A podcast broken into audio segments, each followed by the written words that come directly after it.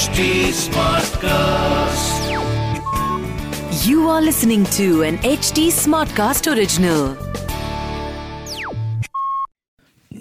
एक मिनट रुक जाओ रेडी होने दो चलो ये कर लेते हैं this could be a great intro hi I am Akshay hi this is Saurabh and you are listening to the founder thesis podcast we meet some of the most celebrated startup founders in the country. And we want to learn how to build a unicorn.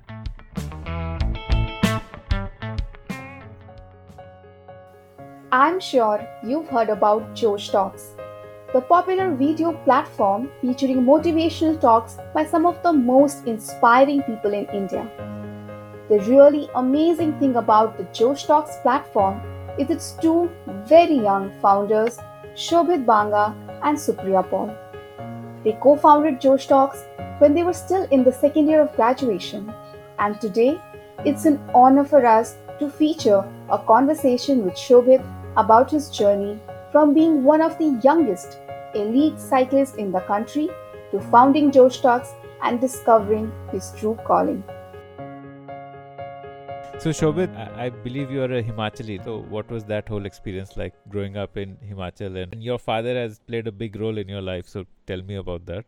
So I think growing up in a small town is a massive advantage to anyone trying to start up because you get this insight into a world that most people in a big city have not seen. Because the majority of the country is here, this is what in some ways reality is. And growing up in Mandi and Kullu was absolutely a phenomenal experience. Going to a small school, you know, we actually used to sit on the floor and study. There were so many students in class that some had to sit outside the door. So, you know, it's this slightly different from the rest of the country. Never speaking in English almost it being like a foreign language like french is right now to anyone i think uh, growing up in a small town is a massive advantage because of this insight that you get. Then uh, the other very big thing that happened in my childhood was my parents and their role in sort of pushing me to do insanely well and this. My dad was it's almost like a rebel that you know he would push us to do things that were different that were not stereotypical so he also demanded excellence, but it was not in marks per se. So he was least bothered about uh, कि कितने number आ रहे हैं this and that. He was very bothered about कि हम पढ़ कितना रहे हैं, but very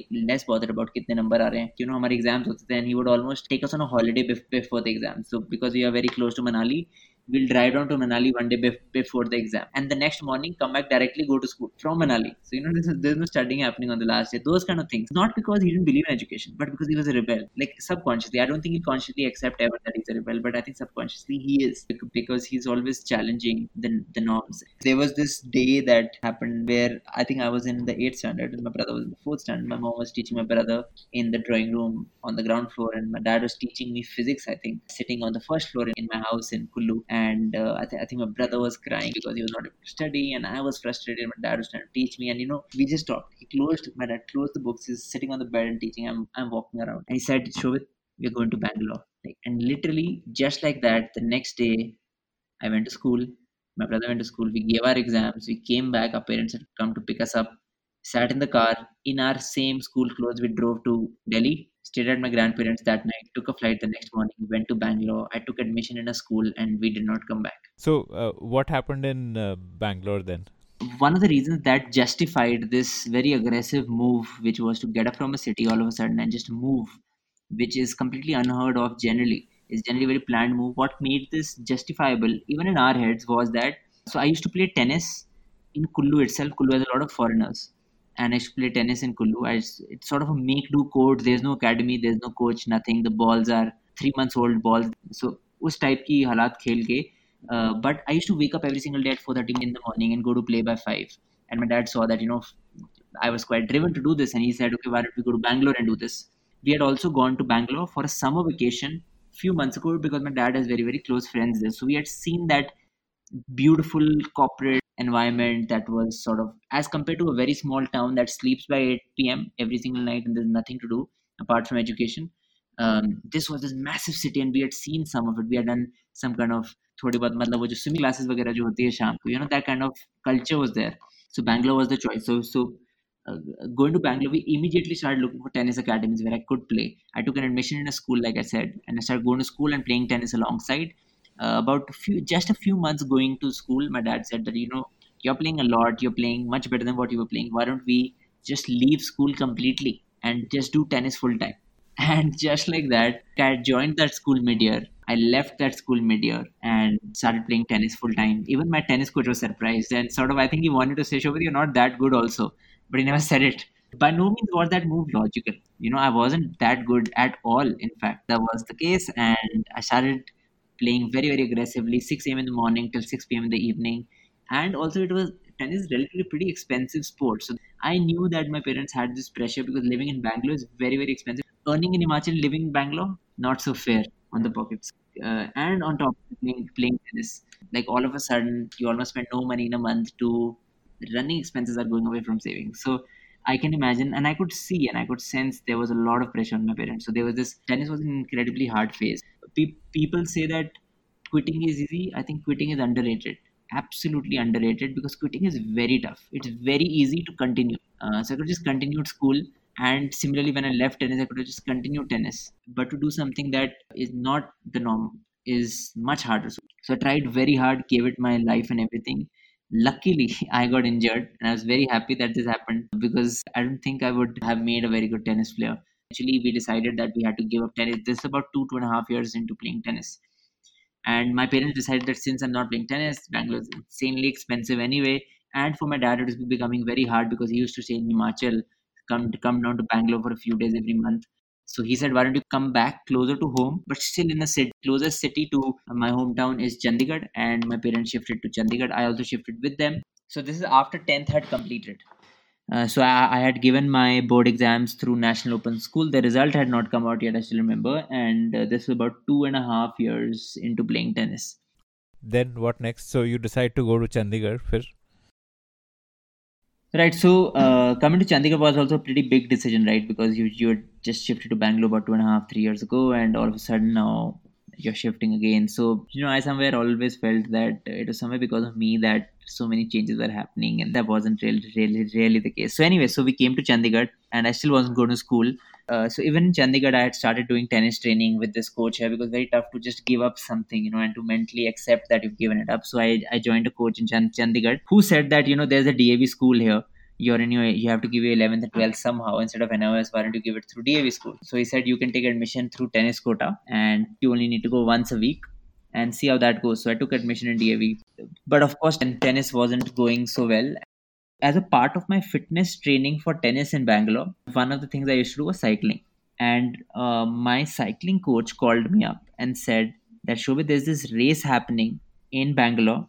It is the longest cycling race that has ever happened in the country. It is 300 kilometers. You ride from Bangalore beyond Mysore to Chamundi Hills and all the way back. And that's one race. It's over 300 kilometers. He basically said that, Shobhit, I think you're made for it. And, you know, I was sitting here frustrated and I was still young. So, you know, I was just looking for an escape uh, to get out of wherever I was stuck. And this was that escape. So I thought, you know what? Another mission. I can go mad after this and forget about all the terrible things that I was thinking about. So I, I came to Himachal with the bike that I had. The race was about a month and a half, two months in. I had never trained for a race, never done anything like it. Came to Himachal and just climbed mountains on my bike every single day like a madman. So we, we went to Bangalore for the race. My dad came along with me, um, as always. I, I don't remember what position I came. I think under six ish, I think, but I'm not sure. I ended up doing extremely well. I was the youngest finisher of the race and it went really really well. And i rode over 300 kilometers uh, when i had done a maximum of pro- probably 60 in training. So it was an absolute mind-blowing experience. And and um, my dad and i stayed at my fitness trainer's house itself the, the cycling coach. And he sort of said that hey Shobhit, you know there, there are more races and this is another sport. Do you want to stay back and do this? I said yes definitely i want to stay back and do that and just like that i switched from tennis to cycling tennis to confusion to cycling. Okay, so and this was again which class when you shifted to cycling? Somewhere around 11th ish. Then what next? Uh, how did you pursue that cycling dream? So in cycling, there's two types of cycling. Uh, one is mountain bike and one is road cycling. And I was a road cyclist. Now within road cyclist, you could do something called endurance cycling, which is basically long distance cycling. And that's what I started doing because I had already started with that. And my cycling coach was, was also an endurance cyclist. So one of the most respected cycling events in the world is called the Paris Brest Paris. It happens once every four years. It's a 1,200 kilometer race that goes from Paris to Brest and back to Paris. And I started training for that. And and that's that's one of one of the toughest things to do in cycling. Of course, there is one tougher than that also, which is called the race across America. And these are the two things that I had in my mind. This is what I had to do. Tour de France is not endurance cycling. Tour, Tour de France is about 150 to 200 kilometers per day. So that doesn't qualify for the uh, endurance cycling. So that was not the objective at this time. And I got into it very, very aggressively.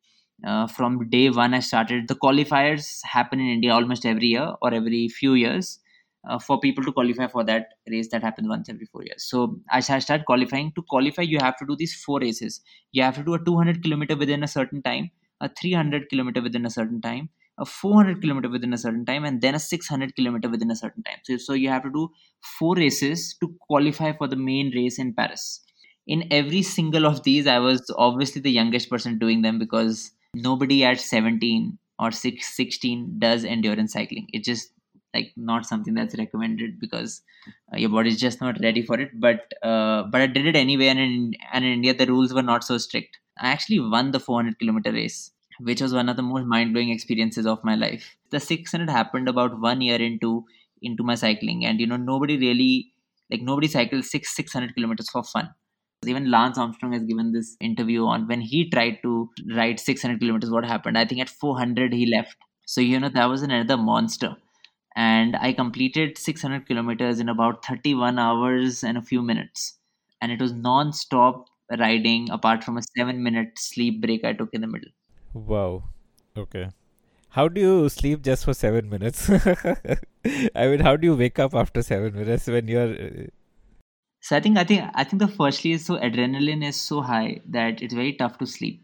But uh, one of the trainings that we always did, so my cycling coach made us do was just sit at home and just stay awake. You're not allowed to sleep. And he would make us do this for 18 hours at a time at least. And a couple of times we even did 24 hours and 30 hours. And and that is much tougher than to be on the road and not sleep. So you know you already had this training of not sleeping. The tougher part is to get to sleep fast enough which is what uh, you need to sort of train your mind for. And and uh, the toughest time is five o'clock in the morning when the sun is just rising and your body is telling you to just shut down. And and by that time you've already ridden for you started the previous day at 9 a.m right? So it's almost going to be 24 hours already. So at 5 a.m we knew my dad was again in the car behind me and we knew that we have to take this break. And it i think i think that day changed me a lot because so much happened. Like a swarm of bees stung me in the middle while coming down from a flyover like some 30 bees was stuck in my jersey.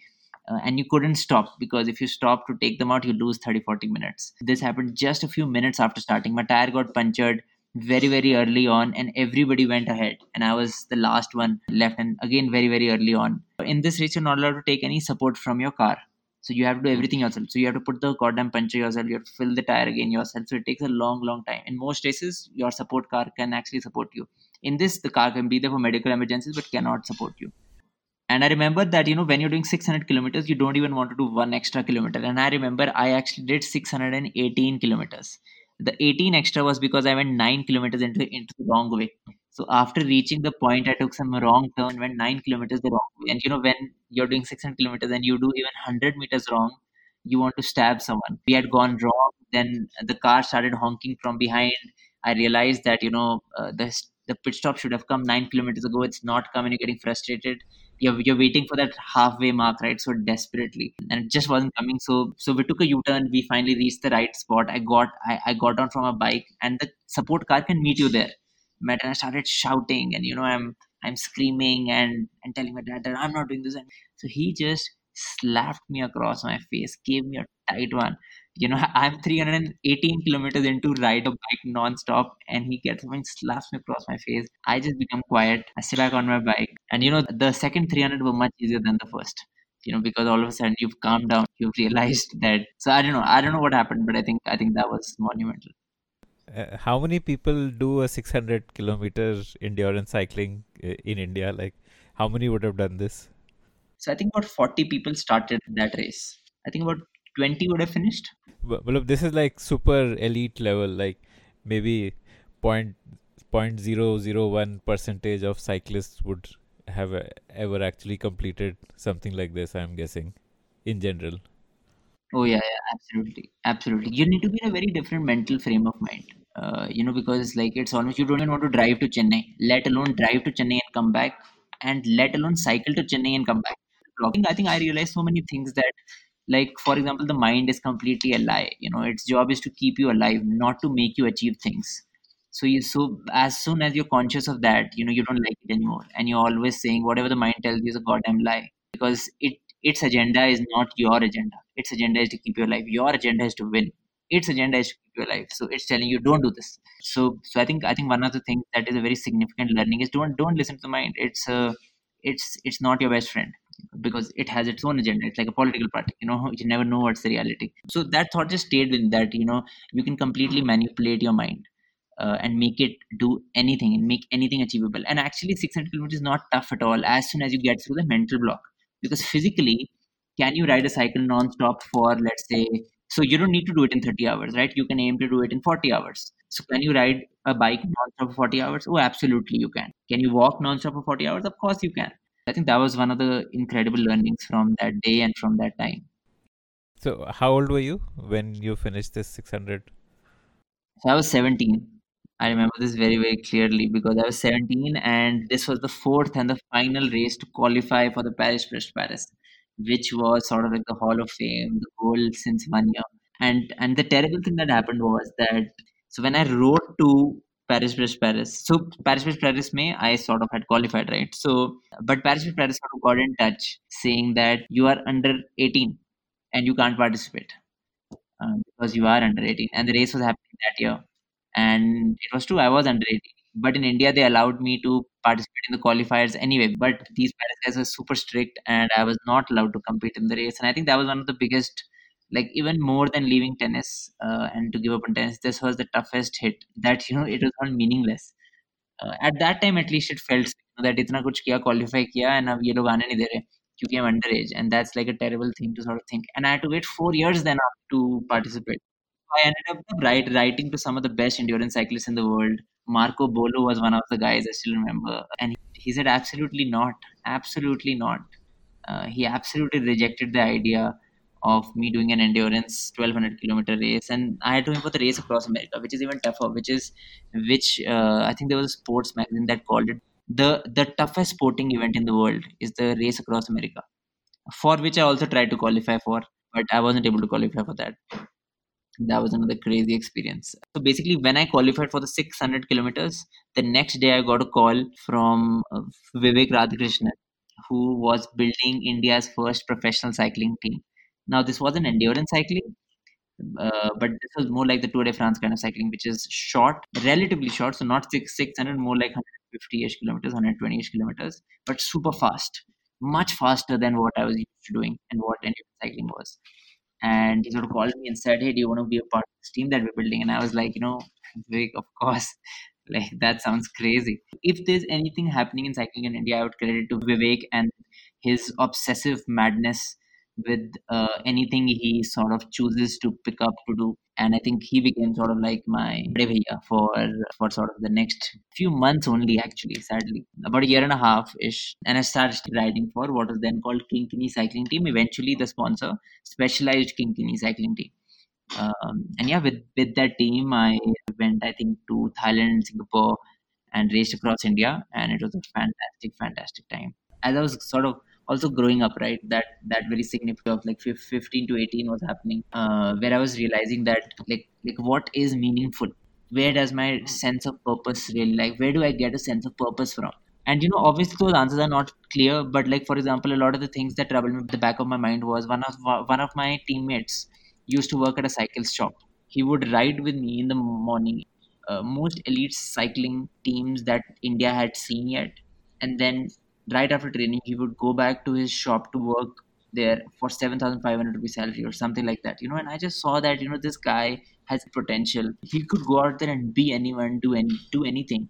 And somehow because the way our world currently functions there is no way for him to unlock that talent and potential that he has within him. So it should sort of be the government's job or let's say the ecosystem's job to build an efficient system to unlock somebody's potential. Like it's not petroleum's job to make a damn good efficient car to go very very high speed. Uh, it's a human's job to make a car that is very efficient at utilizing petroleum to move from place A to place B. And and similarly, for a person who's let's say raw material, basically, it should be the ecosystem's job to create an environment which is very conducive to so efficiency of utilization of human potential has to be higher like it is absolutely disgustingly terrible right now. And that sort of connected to me being from a small town and everything else that I'd seen here. So all my friends, what were they doing?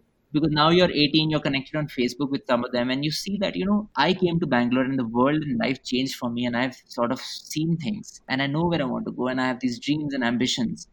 But a lot of my friends were running kirana stores. Like that made absolutely no sense that that how could a guy who was much better in education, much better in studies than me, is doing relatively nothing as compared to the potential that he had in him, and not by choice. If somebody by choice was doing that, fantastic, no problem, you know, but not by choice. So, so this, this there was a very very high degree of frustration so even in Bangalore, I had actually started this NGO uh, with two of my very very close friends uh, called Such. Such the Hindi wala Such. You know, there was this lie that I basically felt there was in the way we all lived our life. You know, there's this massive lie, and therefore we just called that NGO Such, like the reality, the truth. And we just went to orphanages across Bangalore, and I believe the early building days of Josh, uh, where we went to orphanages across Bangalore, and we basically uh, exposed people to various different things by showing them movies and things like that. Uh, so, so different movies that had fantastic messages.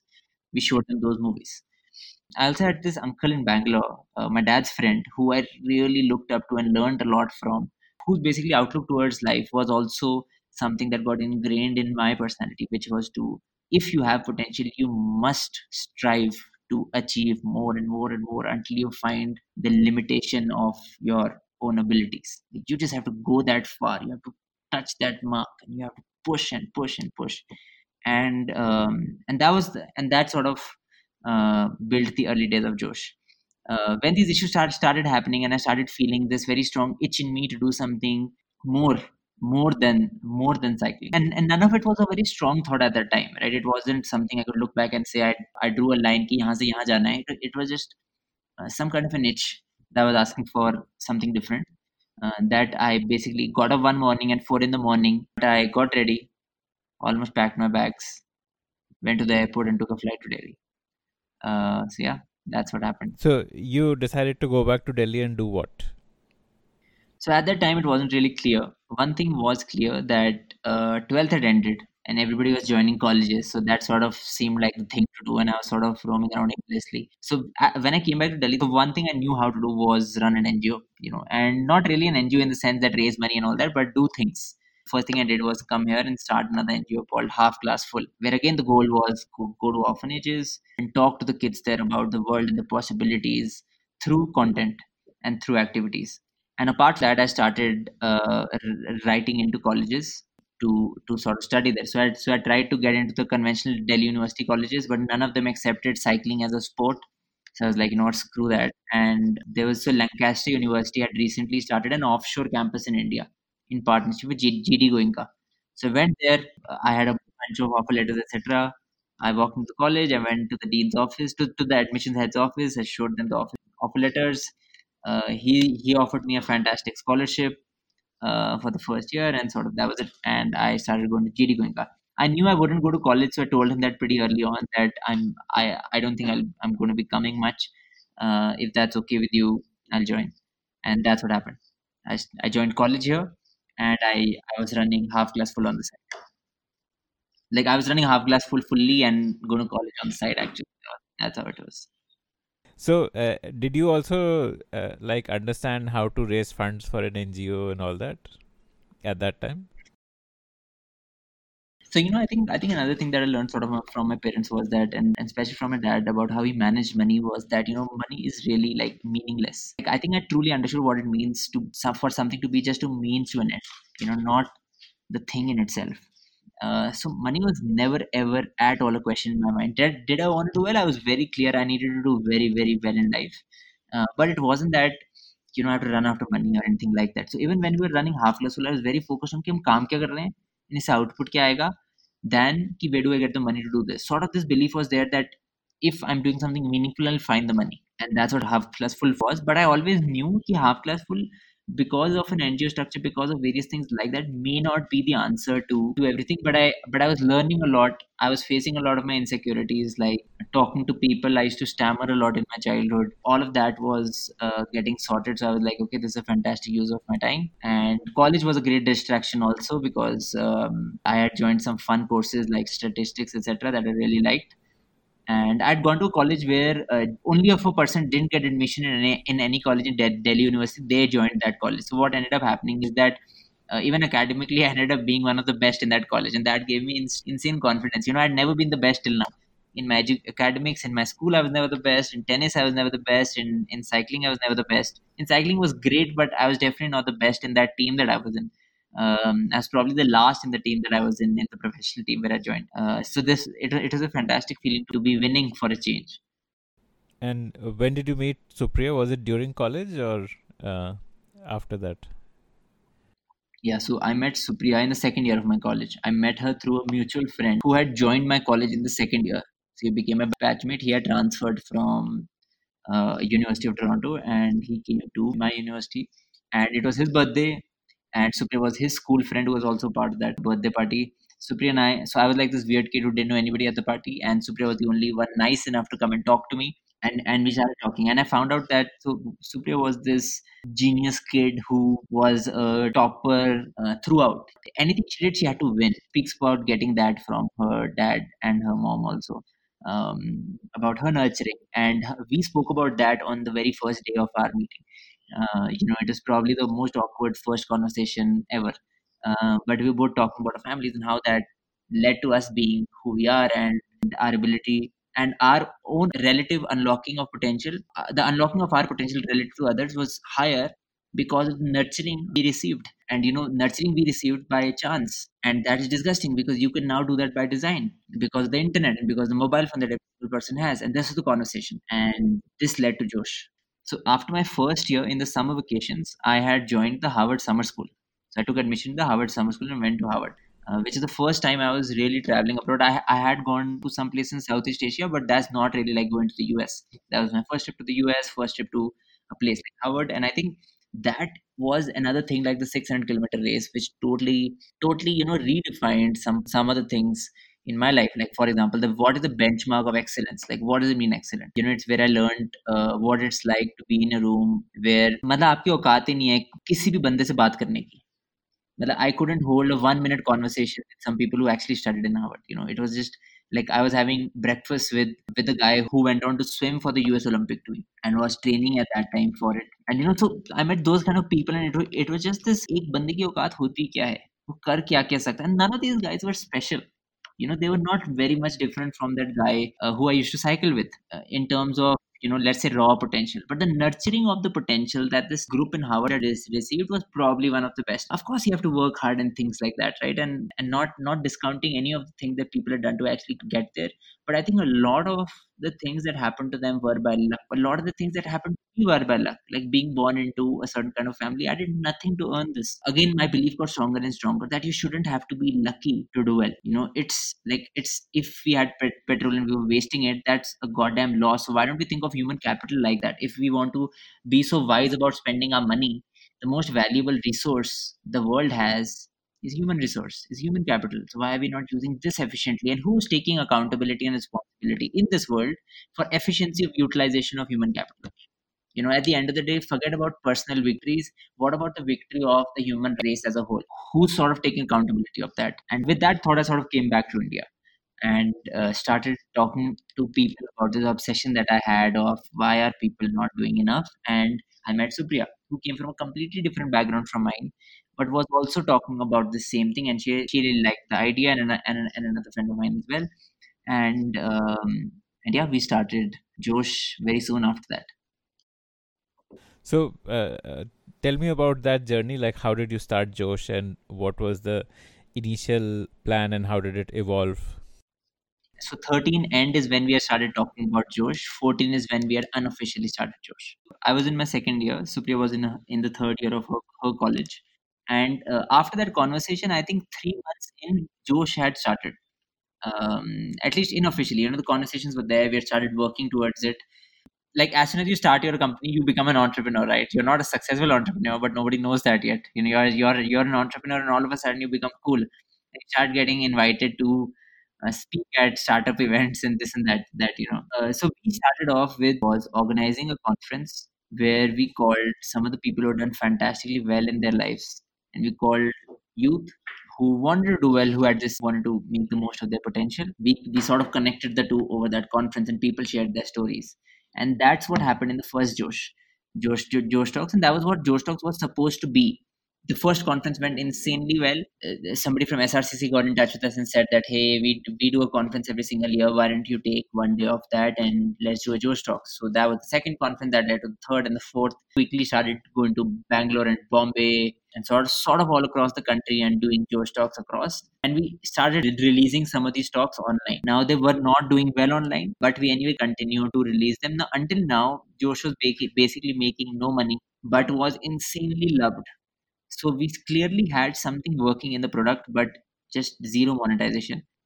Uh, a few questions here before you. Uh, so you thought of it as like a TED Talks, like an Indian version of TED Talks when you started. So we definitely love TED. There's no doubt about that. But you know, I saw in India, and there's this perception that TED is doing well in India. Whereas if you look at it, TED is not doing well in India at all because the majority of the country cannot understand a TED talk. As simple as that. Uh, an American guy talking about why the education system is bad, you know, or happiness is so far away from the realities of my friend who was working a 7,500 rupee job after cycling. It's just nowhere close. But that format of TED was working. Let's say Three years of Aamir Khan totally transformed our country but you cannot make three idiots 25 times a year. And we need to do that. You need to constantly redefine the narrative. And you could not do that through making three idiots kind of movies. Because we were very actually open to looking at uh, cinema as the way to create a narrative. So Josh could have very well we actually had even registered a company called Josh stories which was supposed to just make movies. But that was that was also obscenely expensive. Uh, and we, we are still these kids in college right who don't have money and have no experience. And at a startup like however lenient your parents are you will probably get one shot to finally screw up your life. Um, so so we had to make it work and that's why we went out to the conference and youtube which was super low cost. So at least we didn't burn money. Still uh, a conference would have still costed you some money no? You would might have had to pay for a venue or whatever matlab, uh, the cost would still be there. So so Supriya had some money saved up because she used to teach students something like tuitions, and I had I I sold my bike uh, to actually pay for that first conference, and then we even took some money from our parents because we eventually did run out of our own money, which the first time we got pretty easily. Luckily, because of the privilege uh, that we came from uh, asking for one lakh was like ठीक है बच्चे कुछ कर रहे हैं you know let's trust them give them one chance it's better than doing nothing uh, and they sort of paid for us and also I had got a scholarship from my college so I didn't end up paying for my college as well so my, I think my dad was more than happy to sort of let me fly in some ways I think is how he saw it at that time uh, and similarly for Supriya her dad was very very concerned कि बच्चे कर क्या रहे हैं doesn't make any sense uh, this is never going to work was kind of the vibe. But of course you know they they would have had that vibe because what we were doing at that time did not work actually. You know it was it was something else that worked. And it was never supposed to become a company huh? so we had not said that we are going to start a startup. So this was just this one conference that we did. We did that conference. It went insanely well. Both our parents were not going to come. We hosted this at the air force auditorium. And there's free admission no ticket no, no, there were tickets. There were tickets. We were selling student tickets for 300 and adult tickets for 1200. I think it's fair to say we basically sold almost no tickets and we had to let everybody in for free. I think I think we did a total of some 20,000 rupees revenue and we spent 4 lakhs. So it was it was pretty crazy. But our parents attended it. And and that was the crazy thing that Supriya's father said that he'll come for an hour or so. And my my dad was not even showing up. He's saying Shobhit is going to make a fool out of himself. Uh, in front of so many pe- people and you know you're doing the startup for first time ever. So you invite your family and your extended family and this and that, you know. So all your cousins are going to be there. So my dad was like, Shobhit is going to make a fool out of myself about his family and everything. And, and nobody anyway trusts this Banga Parivar to do anything because they are obviously crazy people who shift cities and take their kids out of school. Um, so, so, so my dad was like, I'm not coming. But I somehow forced him to come. And I remember our parents had not really met yet but they were talking during the conference and they were like, God damn, this was something else. And stayed throughout the entire time. Just one of the next SRCC reached out to say that, okay, do a conference here. We'll cover the entire cost of the conference apart from the shooting that you cover. So we spent only 30,000. So, so we saw another way to do another conference for almost zero money. And yeah, so, so that's what the first conference was like. And how did you get the guests? Who were the guests there? Like, and how did you get them to agree? Because you were like two college kids with no credibility. right so that's a pretty crazy story as well. So basically we made pamphlets and we stood in markets and we tried to convince anybody that would talk to us ki hum kya karna cha rahe hain and and you know it would be really weird because so Supriya would go to Hauz Khas village generally and I would go to Gal- Galleria market in Gurgaon stand there with pamphlets. I was a little bit awkward also uh, to talk to anybody else right? But somehow we would explain that you know we're going to share stories of people that have done incredibly well in their lives and you know they're going to they're going to help you define your own aspirations and sort of help redefine what you think you can achieve. And well obviously 90% people did not even care 10% who heard did not really understand. And there was this always you know one or two people every day that would say okay fantastic this is great i'll come. And then they would never reach back to you. And you know pamphlet me of course there was a website to buy tickets but we would go to Flora every single day and nobody would have bought tickets. And i think it, at that time it was do attend do attend dot, dot com or something. And nobody would have bought tickets so it was pretty crazy. But eventually uh, you know we started reaching out. We started going to every single startup conference that was happening. And we started talking about Josh Talks there very very aggressively. And then i also met this amazing guy yogendra who runs uh, Wantrepreneurs to Entrepreneurs, which is a startup community who said that, okay, let me also help you try and get some audience. And yeah, we started finding some audience here and there. And I think a total of about 150, 200 people would have attended that first conference in a hall of 670 people or so. So one day before the conference, we anyway have no money, but Supriya and I take this call to hire a tent wala to hide the rest of the seats you know so that we're able to create a fantastic experience and make the hall smaller basically it was a pretty gutsy call. We basically had no money to pay that guy, but we anyway did it, uh, and it turned out fantastic. Nobody found out the hall was so big, and every everybody thought he a packed hall, had sold out show, insane stuff, and uh, we had been able to convince Papa CJ to speak at that conference. I'll never forget it, and you know I'll sort of owe him forever for that. Um, we're just these two young kids, and he actually left school reunion in Sanawar to come and speak at this Stocks where barely, ha- you know, 200 people were speaking, and he's used to doing thousands of people shows. Uh, he's a comedian, one of one of India's greatest comedians. How did you get all the speakers? Uh, reached out to people one by one on email, sometimes on after them at conferences. Uh, Papa CJ was a fantastic story. We reached out to, so we knew we had to get someone famous and someone with a fantastic story. And Papa CJ was to- totally fit that bill we had seen him on YouTube a few times, and Supriya and I absolutely loved him. So what we did is that we started going to the shows where he would speak. We didn't have so much money, so we didn't buy the tickets to the shows where he was performing, but we would wait outside the auditoriums.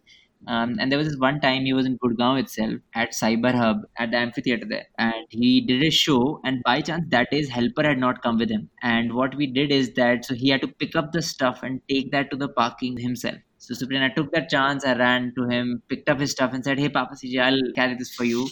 till the car and it was the car was about five 500 meters away at the parking of Cyber Hub, which is a little bit further. During that walk, sort of convinced him to speak at Josh. wow. And then once you had one kind of like a flagship speaker, then that would have helped you get the other speakers. Oh yeah, absolutely. I think that was the game changer. Uh, but also apart from that, you know, I remember going to some startup conferences, convincing some other speakers, and people looked at this list and said, you know what, uh, this one guy actually said this. I'm a pretty well-read person, and I don't know anybody on this list. So it was something like, you know, I'm not going to speak here or show up here. You know, something like that can really demotivate you. so it was obviously a fantastic experience to do all of these things. So next two years, then you do a bunch of more conferences without yet forming a company. So how did it become from like a volunteer run conference thing to a business? So I think that took insanely long, and I think one of the reasons it took, which I was trying to share in the beginning, which I don't think I did a good job of sharing, is that you know there, there's this high of becoming an entrepreneur and of being in a startup, and it's not just the entrepreneur's fault. What happens is that the ecosystem makes it to be. Like colleges will invite you, and they don't care whether you've run a company for one month or for ten years they'll put you on the same sort of pedestal. Um, and i get that it's sort of the responsibility of the entrepreneur to sort of look at that and say this is noise. This is not reality. This is completely noise. Like you know you can lie to pr you can lie to investors you can lie to everybody but you can't lie to users. And you can't lie to a model that works. If it works it works. If it doesn't work it doesn't work. No amount of pr will, will save it but it takes a lot of time to understand that. And sort of that is what happened with us. You know we sort of forgot forgot about the mission and there was this high of doing these conferences we just did them one after the other, one after the other, kept uploading the talks, and the talks were not doing well online. Like I remember posting everything on Quora. I was just recently on Quora and I saw that I posted these talks in 2014. You know, खुद ही question लिख के, खुद ही answer लिख के, खुद ही upvote करके, and उसपे आज तक एक ही upvote है, वो मेरे trying, trying to do all those things, but continuing to do the talks that were not working. You know, why didn't we see that it's not working? Why did it take us two years to figure that out? And it sort of blinded us from the mission, which was to unlock human potential, which was the conversation, which was true, which was the conversation which Supriya and I had had had first time we met, which was to try and use what happened to her and me by chance to do that by design for the rest of the world. We forgot that. We got lost in the high of running a startup and being an entrepreneur and you know doing conferences. Two years in, we sort of had to answer a lot lot of those tough questions. And we said that okay, we're going to do this one mega show, and we're going to see after that what happens. If it doesn't work, it doesn't work. Screw it. And if it works, we'll sort of continue. And it wasn't really said in words, but there was this feeling of it not working but somehow you've got this momentum and you don't want it to stop. Uh, so we went to our parents and we asked for money again, and we said, okay, this is the last time. If it doesn't work now, uh, we'll do what the hell you say. And both parents loved Josh simply because the value it added to the world. It wasn't doing well, but the conferences people were crying. Like you know, there was this time in in Bombay we did the conference. I still remember at Ecole Mondiale World School, and inside there were 500 people sitting and listening to these stories that India had not heard yet. And there was this girl Sheetal who was sharing a story. Uh, was from Kamatipura about how her mom put her under the bed while she attended to customers uh, and slept with men. Uh, you know, and the torture she went through in that, and from that to becoming one of the best drummers in India. She went to the US drum school, got a scholarship there, studied, and came back and one of the best drummers in India. Like to hear those kind of stories. And so our parents had complete faith. They did give us the money. And this time it was a lot of money. I think it was a total of 30 lakhs uh, that we had. And we literally put it into just one show we spent 26 lakhs 80,000 rupees on one event, which had 2 lakh rupees of revenue. It's called Josh Talks Leap. We were able, Supriya was able to convince Anurag Kashyap to speak at that conference. Uh, by this time, we had a lot of supporters. One, one of our biggest supporters was Ritesh Malik, who had also invested in us um, in the very early days. He gave us 9 lakhs. He and a friend of his together invested 9 lakhs in Josh. And at that time, it was a lot of money, you know and that's that was the money that really took us through all this time when we were basically doing no revenue trying really, really hard to do revenue doing 50 60000 here and there in sponsorships. Um, another friend of ours from youth ki Awaaz, uh, supported us uh, and gave us a couple of lakhs. You know so at that time it's it it means a lot. And um, but but still all of that was over and it wasn't working.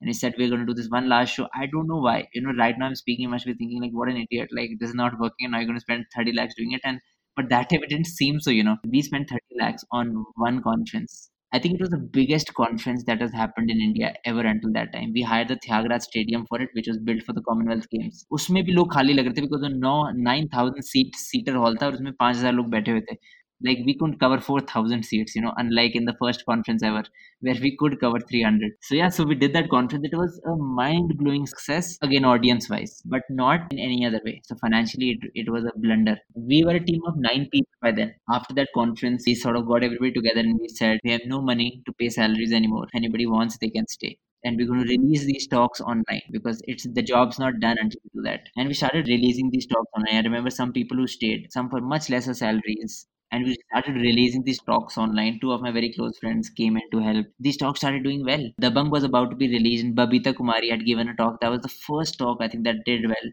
At this conference, there was also Sonam Wangchuk. GSP 3 Idiots picture bani hai. And then we had Anurag Kashyap, whose talk did well. Then we had you know तो काफी बड़े बड़े speaker थे इसमें and वो अगर हम पाँच हजार लोगों का शो ना करें तो शायद ये बड़े बड़े स्पीकर कभी आते ही नहीं Really for the first time ever, Josh Talks was doing well, and this is when the understanding started happening. It started after this disaster of this conference financially. We, we started questioning हम कर क्या रहे हैं और क्यों कर रहे हैं that is when almost three years after random violence Supriya and I reconnected with the reason why we had even started Josh which was to unlock human potential and started connecting the dots and we really said what the hell are we doing? We have to be vernacular otherwise this makes no sense. And that's when we first started focusing aggressively on hindi in devanagari but otherwise आप आप english made title like hindi Hindi talk talk that is not vernacular. Vernacular is when the text is devanagari you know and that's what we started doing and that's when Josh really happened. So yeah 2018 i would say is when all of that happened which is just two years ago. So if i say there were three years of random violence and three years of work at Josh until now what do you mean when you say the video was doing well like what how many views and before that how many views were you getting like I actually recently found this screenshot of a website where there were 114 visitors right now. How Google Analytics shows you right now, uh, there were 114 on it, and I thought that was a massive deal. You know, I actually took a photo and put it on Facebook. But but what's doing well? So until that time, we used to do about 40,000 views a month. You know, and I used to actually tell people, you know, we do 40,000 views a month. You know, it's a really big deal. But obviously, I knew it wasn't a big deal. Babita Kumari video did 1 lakh views uh, in a very, very short span of time and that was like fantastically well. I remember when we reached 50,000 subscribers on the channel, which was I think in 2018. In 2018, we reached 50,000 subscribers. We actually cut a cake and make a made a big deal out of it. Uh, looking back, it must have been so embarrassing. हजार sub subscriber तो किसी के भी होते हैं यार.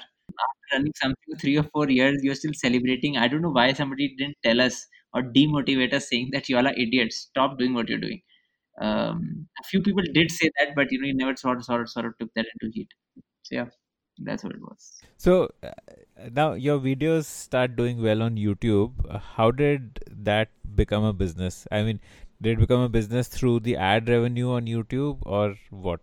Like you know, how did uh, it become monetizable? Yeah, so, so once we knew that the talks are doing well online, we knew that we can build something out of this.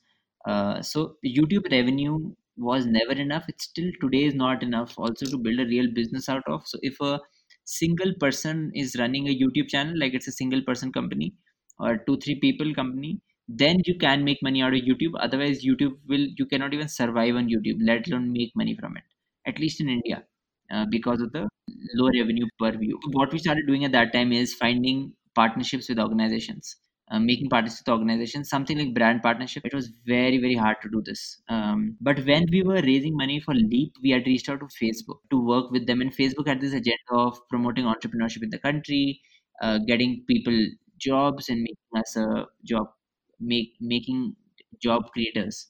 Um, and we fit very well into that. We were also this young startup hustling.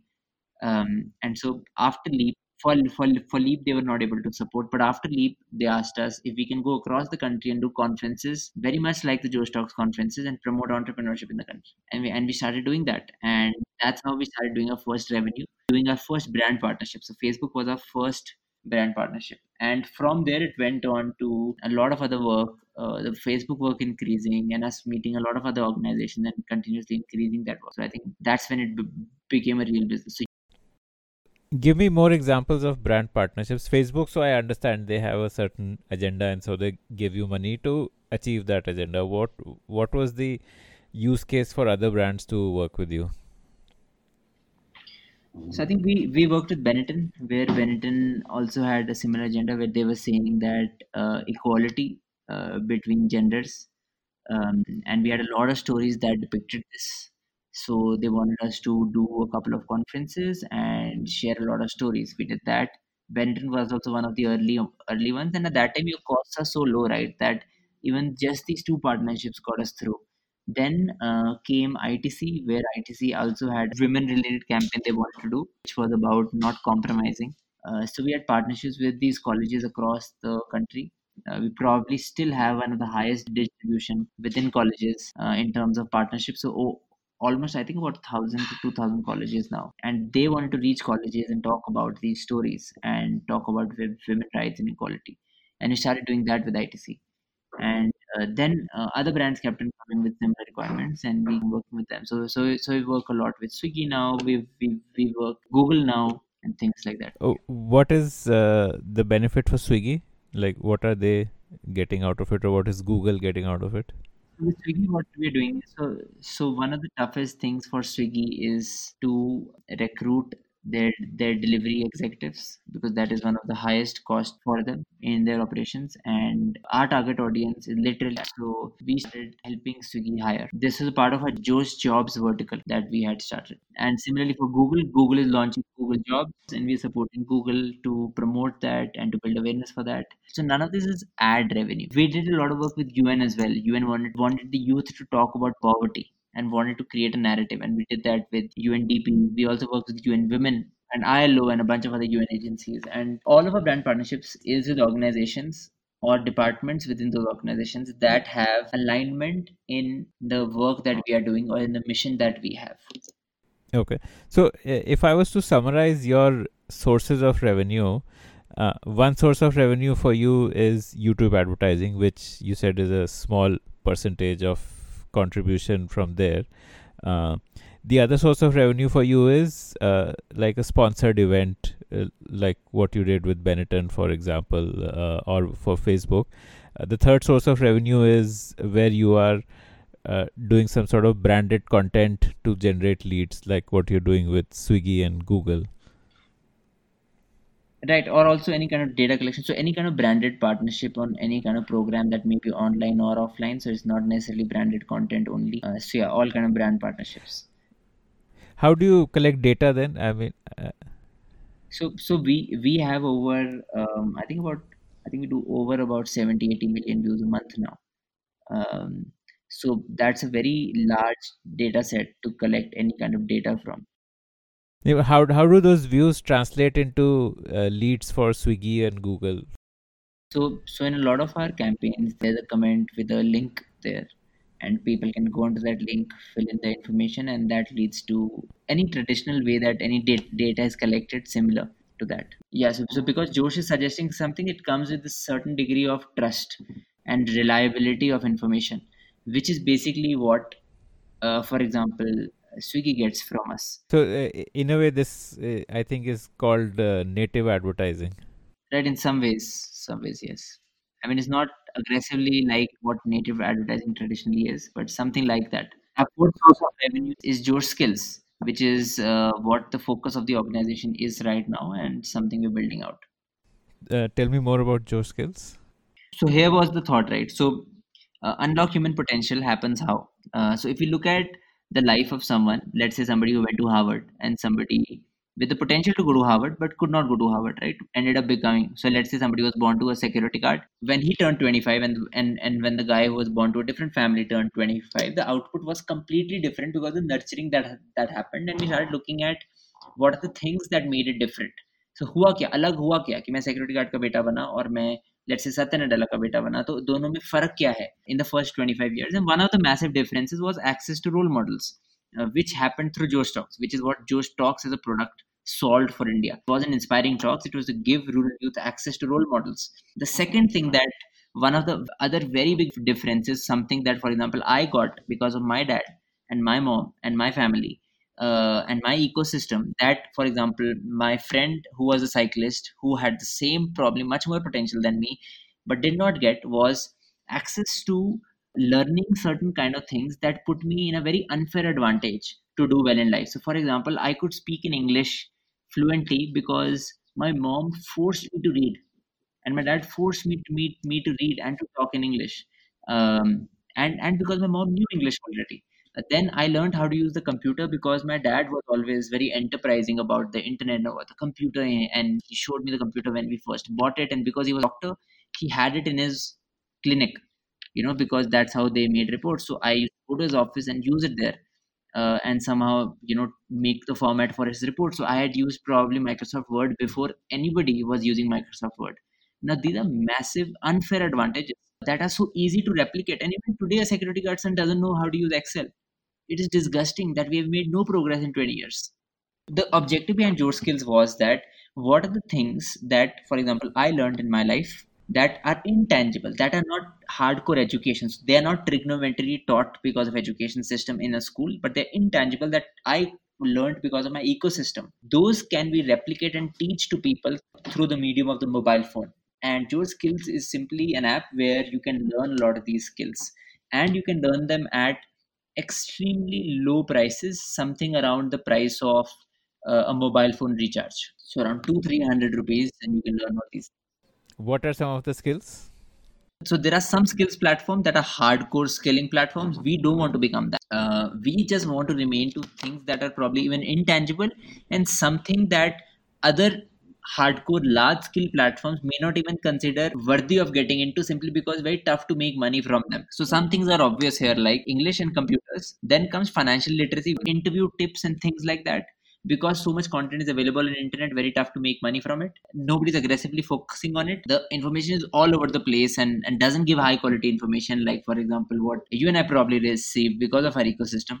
How to make a cv so leadership lessons from the bhagavad gita is something that my grandmother taught me um, how to talk to anyone right? So how to have confidence in speaking and how to how to not be shy and things like that. Very very intangible skills that others may not consider worth doing because you can't make money from them. And we are looking at aggressively growing uh, talks the talks business. We are now in 11 countries 8 countries going to 11 countries with the talks product. So talks product is essentially sponsored events. Talks is youtube uh, Josh talks, the videos that go up online. Yeah, we take we're taking these two countries across the world. Mainly, there are three sources, right? One is uh, let's say branded partnerships. So we don't do any kind of hardcore sponsorships. So everything is a brand partnership. So it's not exactly like a sponsorship. Then is YouTube, and then is skills. If we leave skills aside, uh, we do almost 90% from brand partnerships and 10% from from YouTube. And skills is very very new and what is the traction been for skills so far? Do you see it becoming like a like you know a multi-million dollar kind of a business uh, given the low ticket size of it? Absolutely, but I think one of the reasons that others are not doing lower ticket sizes is because it's very tough to run a business on 300 rupees per transaction. You know, where the lifetime value is, let's say, under 1000 rupees. Incredibly hard to cover even customer acquisition prices in that. The goal is not to become a billion dollar business. The goal is to unlock human potential. So um, we may have to become for that reason, uh, and it may be something that happens on the path. We see this becoming extremely large. Yes, can this do multi million dollar revenue? Yes. Is it on the path to do so? Probably. I can't say for sure right now but uh, what we're very very focused on is looking at a person who can do drastically better in his life but is not doing because he doesn't know how to speak in english doesn't know computers is financially illiterate and has no values and principles that are required to do well. Okay and uh, how are the roles split between you and supriya? Like what do you look after and what does she look after? So it depends. Time to time they keep on changing with whatever is the most urgent thing. Um, so if you look at right now Supriya mostly does uh, all the revenue, and I mostly do all the execution of the talks. Some words of wisdom for our young listeners.